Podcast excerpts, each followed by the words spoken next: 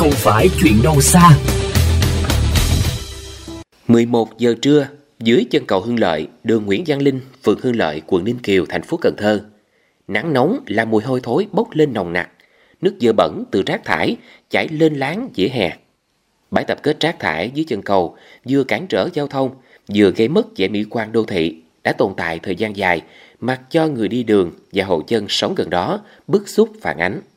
Trả lời câu hỏi của phóng viên tại sao lại tập kết rác ở một địa điểm ngay cửa ngõ thành phố, lấn chiếm lòng lề đường, thì một công nhân thu gom rác cho biết như sau. Vậy chứ anh hỏi cần như chứ mình đi làm cho công ty hàng tháng mình lãnh lương thôi nhưng mà có một cái là giờ nó không có chỗ nơi gì cho mình lum la trên thì, thì đặt ví dụ như thế vậy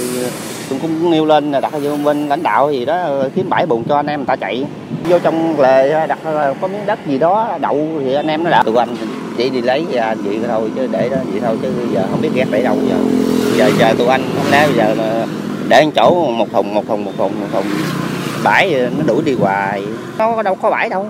đâu có bãi bụng gì đâu mà, mà đậu. Bức xúc kế tiếp đổ dồn về cổng bệnh viện y học cổ truyền Cần Thơ nằm trên đường 30 tháng 4. Tại điểm này, chính quyền địa phương đặt biển cấm đổ rác và nêu các biện pháp xử phạt hành chính kèm bản hiệu tuyên truyền xây dựng phường văn minh đô thị. Nhưng rác thải vẫn đổ tràn lan từ vỉa hè xuống tận lòng đường.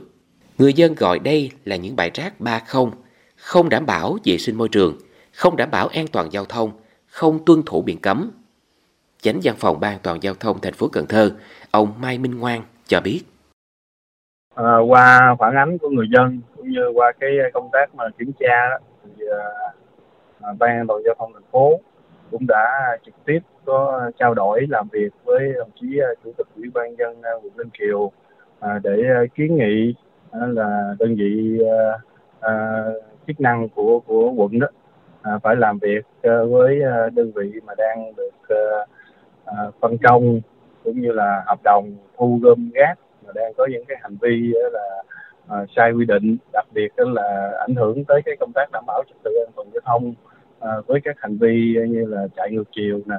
rồi để rác uh, à, bừa bãi rồi thu gom rác là tập kết là không đúng quy định gây mất trật tự giao thông đó à, thì hiện nay ủy ban quận Ninh Kiều cũng đang uh, chỉ đạo các đơn vị chức năng để siết chặt lại Thông tin từ Ủy ban nhân dân quận Ninh Kiều, hiện nay quận đang trong thời gian chuyển giao giữa đơn vị cũ đã hết hợp đồng và đơn vị mới trong công tác vệ sinh môi trường. Trong thời gian ngắn tới, các bãi tập kết rác tự phát sẽ được giải quyết để trả lại cảnh quan sáng xanh sạch đẹp cho đường phố và người dân.